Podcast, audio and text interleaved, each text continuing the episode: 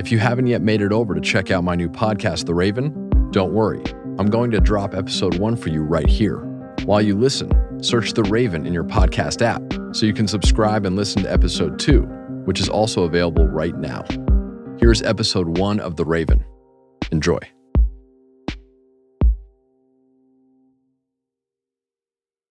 You're listening to The Raven, a production of Tenderfoot TV in association with Odyssey. The views and opinions expressed in this podcast are solely those of the individuals participating in the podcast. This podcast also contains subject matter which may not be suitable for everyone. Listener discretion is advised.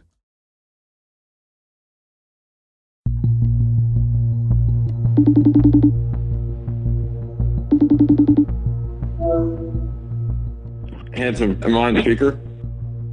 Yeah. How long you plan on staying in Akron for? Uh, I don't know. I'm talking with a man named Handsome Lawler. Handsome lives in Akron, Ohio, and I'm hoping to visit him soon. I'm looking into his brother's death and want to interview a few people from his neighborhood. I mean, I should plan on coming up to Akron soon while you're still there. I can just bring my recording stuff and we should just start knocking on doors. What do you think? Yeah, hell yeah.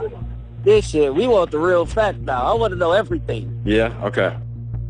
Handsome is eager to guide me in Akron because he wants answers too. He wants to know who killed his brother and his brother's friend and why. And he wants to know if the greatest middle linebacker in football's history was involved in the crime Ray Lewis. Ray Lewis and two friends are charged with murder. Atlanta police say they've connected Baltimore Ravens linebacker to the double homicide in Buckhead. His lawyers say everything the Ravens linebacker did was aimed at stopping the fight that led to the murders. And the truth is as elusive as ever. The murders took place after the 2000 Super Bowl in Atlanta. Lewis, the 13 time Pro Bowler and Hall of Famer, has only addressed the killings on a few select occasions. One of those came in 2013 when he said this to his former teammate Shannon Sharpe God has never made a mistake. That's just who he is. And if our system took the time to really investigate what happened, maybe they would have got to the bottom line truth. Lewis is right. The system never properly investigated this crime. So now, we're going to. From Tenderfoot TV, I'm Tim Livingston, and this is The Raven.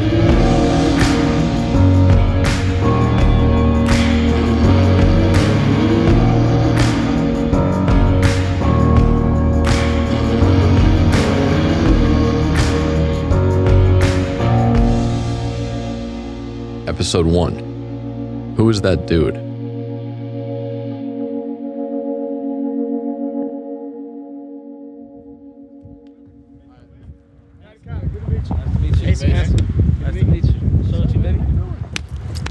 Finally, finally. Uh, Handsome and I have been talking on the phone for months. This is our first time meeting in person. It's my first time in Akron, the town best known for producing NBA superstar LeBron James. I'm LeBron James from Akron, Ohio, from the inner city. I'm not even supposed to be here. Driving through Akron, I begin to understand why LeBron invests so much in his hometown. I feel like I've been transported back to the 1960s. Everyone and everything feels stuck in the past. I meet Handsome in a gravel lot off the highway. He's building out a pop up shop that will specialize in exotic snacks. Yeah, I just finally finished everything. Just finished putting that damn light up. Sorry I got no chairs or nothing, man. I don't even think it. Handsome's Aunt Cindy, who I've spoken to once before, arrives a few minutes later. Cindy was present at most of the trial and is considered the family expert on the case. My nephew, they called him the uh, master barber. Cindy tells me about her nephew, Richard Lawler, and his friend, Jason Baker, and how Akron was never the same after their deaths. As she recounts the crime, she begins to tell me about her experience at the trial in Atlanta. She tells me how everything was corrupt, everything went wrong, and then she tells me this. See, Ray Lewis, the one that stab Richard to death. The guys helped my nephew up like that by the tree, and that's when Ray Lewis came in and went to stab him. That's facts. Actually, those aren't facts. The facts in this story are few and far between. The real takeaway from Cindy's version of events is that the victim's family has spent over two decades believing that Ray Lewis got away with murder. And the truth is, there are a lot of people who believe the same. So many so that over the years, Ray Lewis became a punchline. And then he said this he was fined over $250,000 the largest fine in NFL history not related to substance abuse. Like, oh, well, that's good. I mean, it's not as bad as substance abuse. It's only the murder a human being. Tell me this guy shouldn't be like playing Monday Night Football. Look at this tackle. Whoa. That's like Ray Lewis, except he didn't kill him. but in the pregame interview, Ray Lewis offered up a novel defense for his actions. To the family, if you knew, if you really knew the way God works, he don't use people who commits anything like that for his glory. No way. It's the total opposite.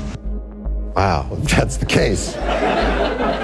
Criminal trials should go a lot faster.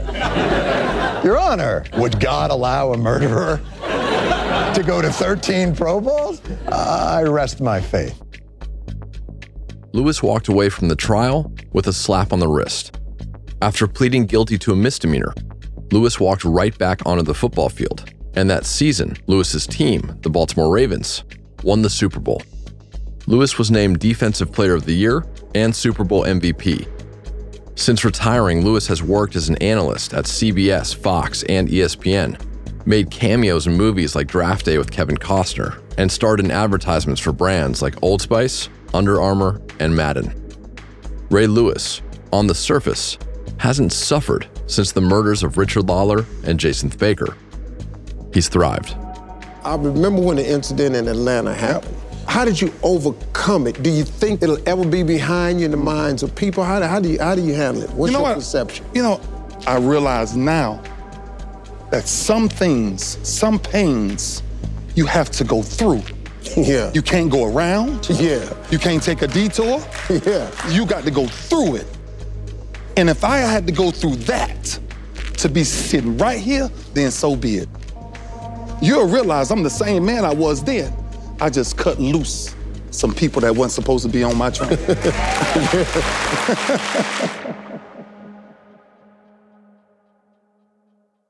Most people familiar with his story know that Ray Lewis was put on trial for murder. What few understand, including Aunt Cindy, is that the prosecution didn't believe that Lewis killed anyone. All rise.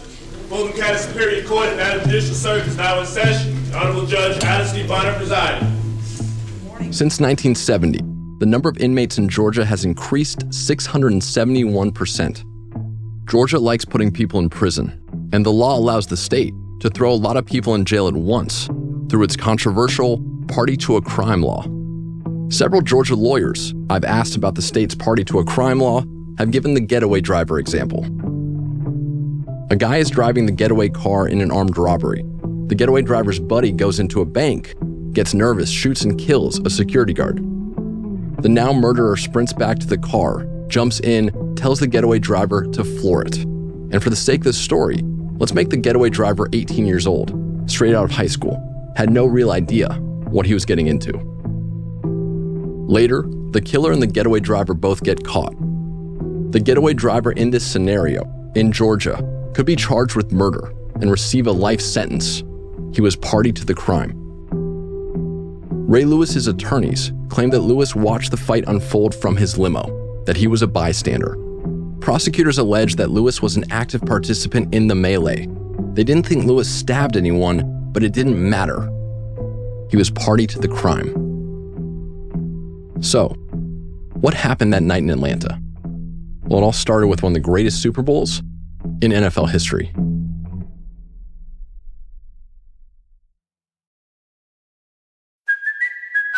Kaley Cuoco for Priceline. Ready to go to your happy place for a happy price? Well, why didn't you say so? Just download the Priceline app right now and save up to 60% on hotels. So, whether it's Cousin Kevin's Kazoo concert in Kansas City, go Kevin, or Becky's Bachelorette Bash in Bermuda, you never have to miss a trip ever again. So, download the Priceline app today. Your savings are waiting. Go to your happy place for a happy price. Go to your happy price, Priceline. Kickoff for Super Bowl 34. The altercation between Ray Lewis's group and a group that included Richard Lawler and Jason Baker, which we'll call the Akron Group, took place around 4 a.m., the morning after the 2000 Super Bowl. Ray Lewis did not play in the Super Bowl. He was in town for the festivities. The game was Titans Rams, an instant classic where Titans receiver Kevin Dyson came a yard short of Super Bowl immortality. Caught by Dyson. Can he get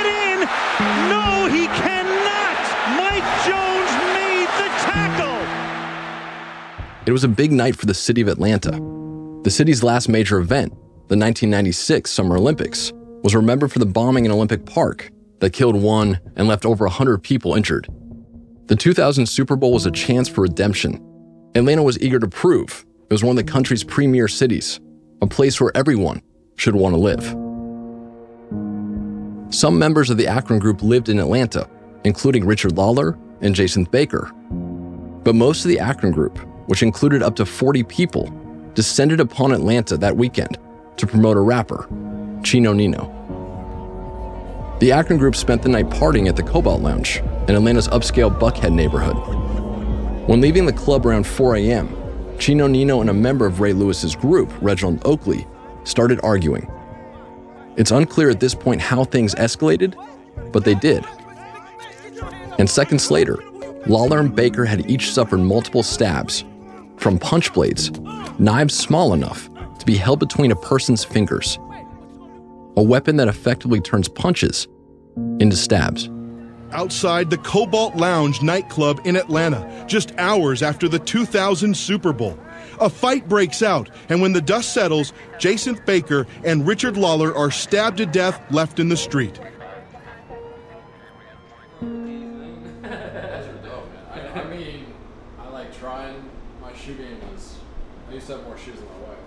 I came to Akron to meet Handsome in person and to connect with members of his brother's group from that night. Zig said about five. He, he more excited than we is. One of those men is named Zig. So we needed Zig for real. That's why I was telling you he a big piece of the. You gonna help us? Zig has never spoken publicly about the murders, but he was with Lawler, Baker, and the rest of the Akron group for the entire weekend. Handsome says that Zig's willing to talk today and that he has information that he's never shared with anyone. At dusk, Handsome, his Aunt Cindy, and I arrive in an empty building. After a few minutes, Zig pulls his black Range Rover into the driveway. How y'all doing? How are you? What up, boy? What's up, boy? This building, like Handsome's pop up shop, is under construction. Yeah, doing work still, though. We working. We be up, we'll be up and ready for about like two more weeks. We give Aunt Cindy the lone chair. The rest of us sit on cinder blocks as Zig starts telling me about Atlanta and his job at the upstart record label that promoted Chino Nino. I was just like a little brother of the company. We was going to like different events, Super Bowl weekend, uh, All Star weekend, doing promotions with the album and everything. And then um, that weekend was uh, it was in Atlanta, and we actually had a house in Atlanta which we were staying in. But yeah, we just really kicked it that Friday night. We all went out and everything. We kicked it and had a good time and everything. And um, Saturday afternoon, before the club, now we had went to Lenox Mall. Lenox is a high end mall in the middle of Buckhead. You know how you look at there's somebody watching you? I looked over in the corner and I kept telling bro, I'm like, bro, man, this a football player or something, man. This dude play football or something, man. He do something. You know, he was in shape. You know how you could tell when a person in shape. And I'm looking like, man, this dude work out or something. I'm like, who is that dude? And he was with two little dudes. And they was smugging us the whole time. Man, I'll never forget me and Big Bro was talking to Raekwon from the Wu-Tang. And he kept looking too. He was looking like, dude, I don't know what's up with dude. You know what I'm saying? Dude over there looking, you know, crazy. Like, you know what I'm saying? And they kept looking at us. And all time was that nigga Ray Lewis. Everything I've read says that the altercation outside the Cobalt Lounge was the first and only time that Ray Lewis's group and the Akron group crossed paths. But Zig's telling me that's not true. According to Zig, the two little dudes from Lewis's group, Joseph Sweeting and Reginald Oakley, were mugging, mad dogging, attempting to intimidate the Akron group in Lenox Mall. This prior connection is important because Sweeting and Oakley, the men who prosecutors believed did the stabbings, did not arrive in Atlanta with punch blades. They purchased them the day before the murders at a local sports authority, hours after Zig alleges the group's locked eyes at Lenox Mall. After opening statements, an employee of a local Was sporting goods store said while fingered co-defendant was Sweeting as the this knife? person who bought two knives. Um, I talked to him. I was just making a conversation, and I asked him, um, "Who are you gonna kill with this knife?" And he said, "Is that the only thing you can do with the knife?" I said, "Well, I know you're not gonna cut tomatoes with it." Jurors ultimately ruled that Sweeting and Oakley acted in self defense. So were the knives bought for protection, as Ray Lewis's group claimed, or for violence? So at the mall, it was you, Chino Nino, and a couple other friends from Akron. Did Chino say anything to him at the mall? No, no, nobody never said nothing to him at the mall. They were just gritting and mugging us the whole time, watching us, like, you know what I'm saying? And we keep looking, I'm like, man, bro, what is this? What's these dudes? Right. Keep watching us like this.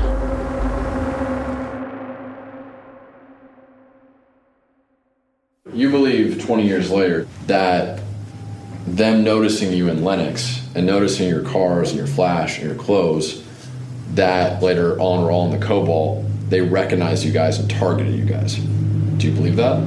Yeah, ain't no question. Heck shit, no question about that, no doubt.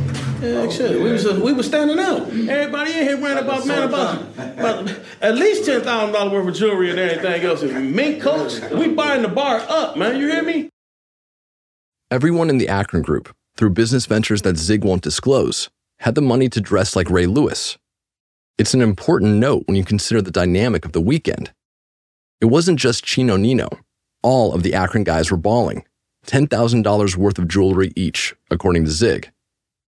Every guy in Ray Lewis's group, minus Ray Lewis, did not have a lot of money. They wore normal clothes and sported average chains. Zig says that the Akron group's flamboyance made Lewis's friends feel insecure. The mad dogging to Zig seemed like Sweeting Oakley's way of saying, We don't have your coats or your jewelry, but we got Ray Lewis. And we'll kick y'all's ass. I'll never forget this, man. I'm, I'm walking uh my little cousin. She want she wanted to go to the bathroom. Cause it's girls and boy, everybody here. It's, a, it's it's about at least about 40 of us. We deep. And I'll never forget a girl walk up to me, she like, baby, I mean, she was like, I don't know you, baby, but you need to watch your back because she was like, it's some boy, it's some dudes in here that's watching y'all, keep looking at y'all, and they plotting and talking about y'all. Shortly after receiving the warning, Zig left the Cobalt Lounge and went to a different club. We leave and uh get the phone call. They back there fighting. And we turn back around and um and we see the police had everything blacked off.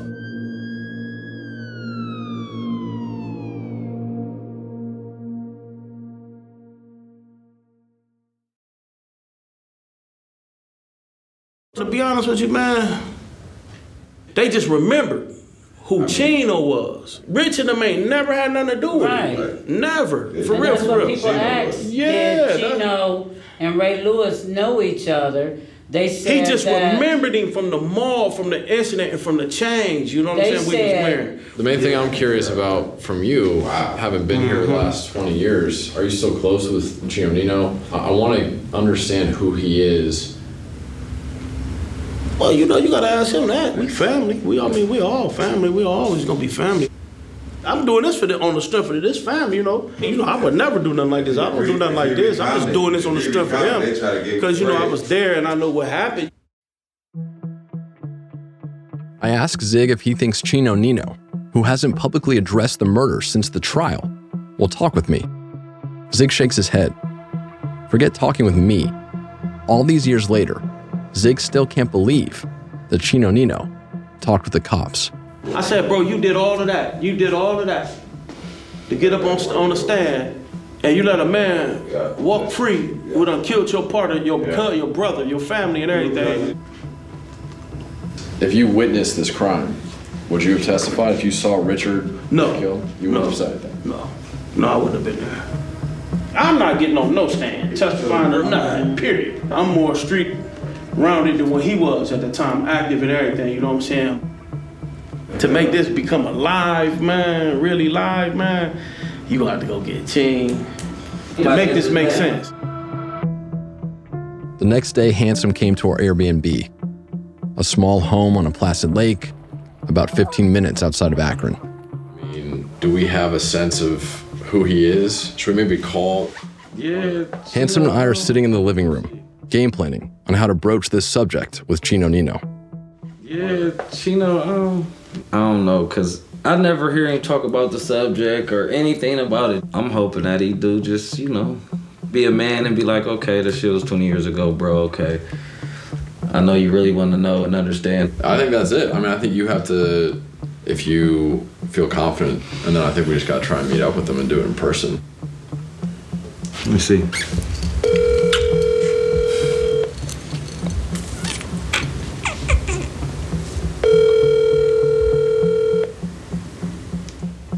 Hello. What up, bro? What's the deal, fully? What's the? Uh, shit, same shit, man. What the hell you got going?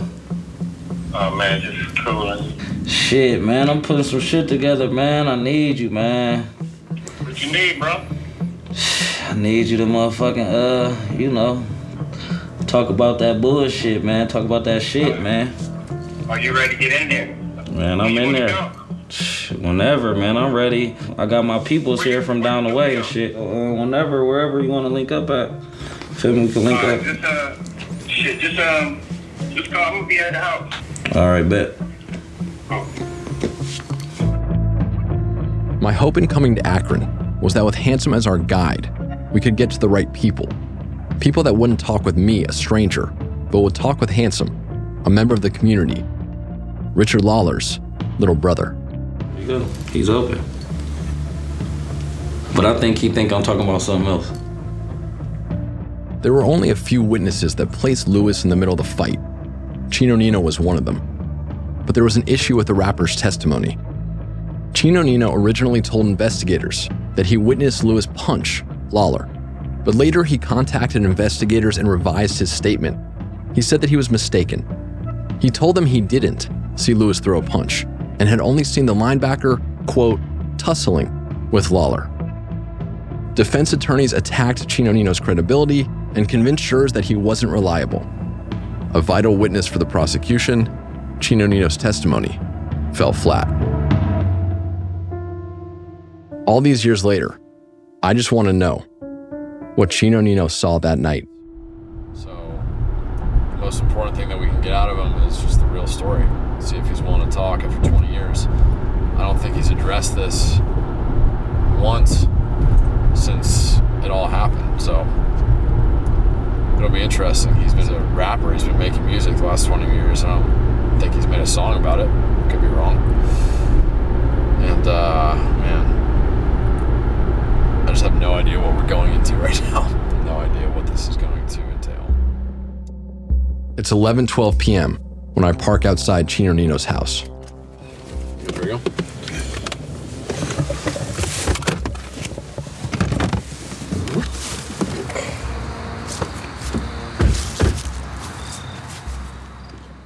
Chino Nino lives in an older two-story home in a quiet neighborhood in Akron.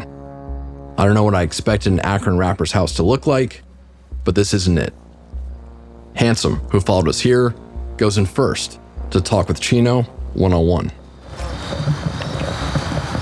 That's it? Two seconds, my brother. All right. What'd he say? Said two seconds. Handsome's two seconds stretches into 15 minutes, and I'm beginning to think that Chino Nino got cold feet. Until finally, Handsome pokes his head outside. And I got my camera crew and my reporter. Shoes off? It's all love. Yes, take y'all shoes off. It's all family. We all good. What's up, Jeff? Tim. Tim, nice to meet Nice you, to meet you, Tim. man. We good. Very cool, very I wasn't cool. ready for it, but- He wasn't ready, so we good. We good.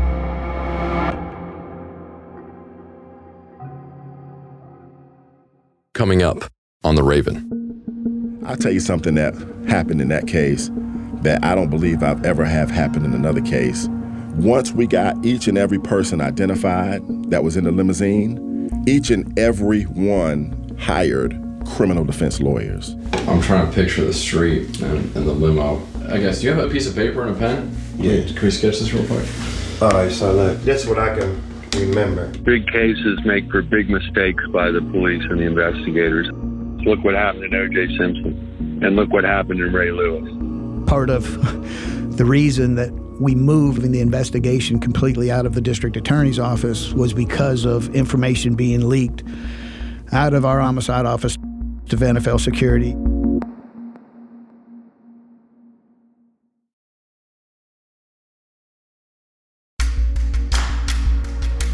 The Raven is a production of Tenderfoot TV and Journeyman in association with Odyssey.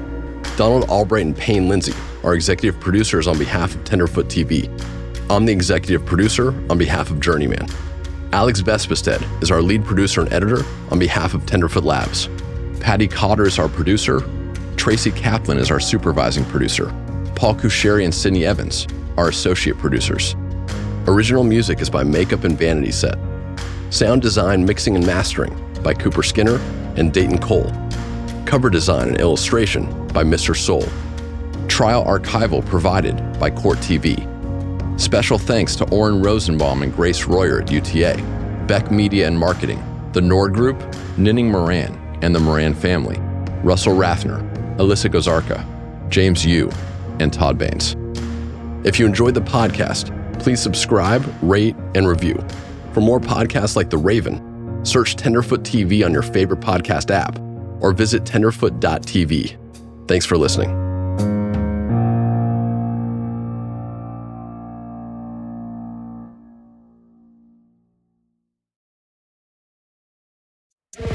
Thanks for listening to this episode of The Raven. If you want to listen to next week's episode right now, subscribe to Tenderfoot Plus for early access. Tenderfoot Plus is available on Apple Podcasts or tenderfootplus.com.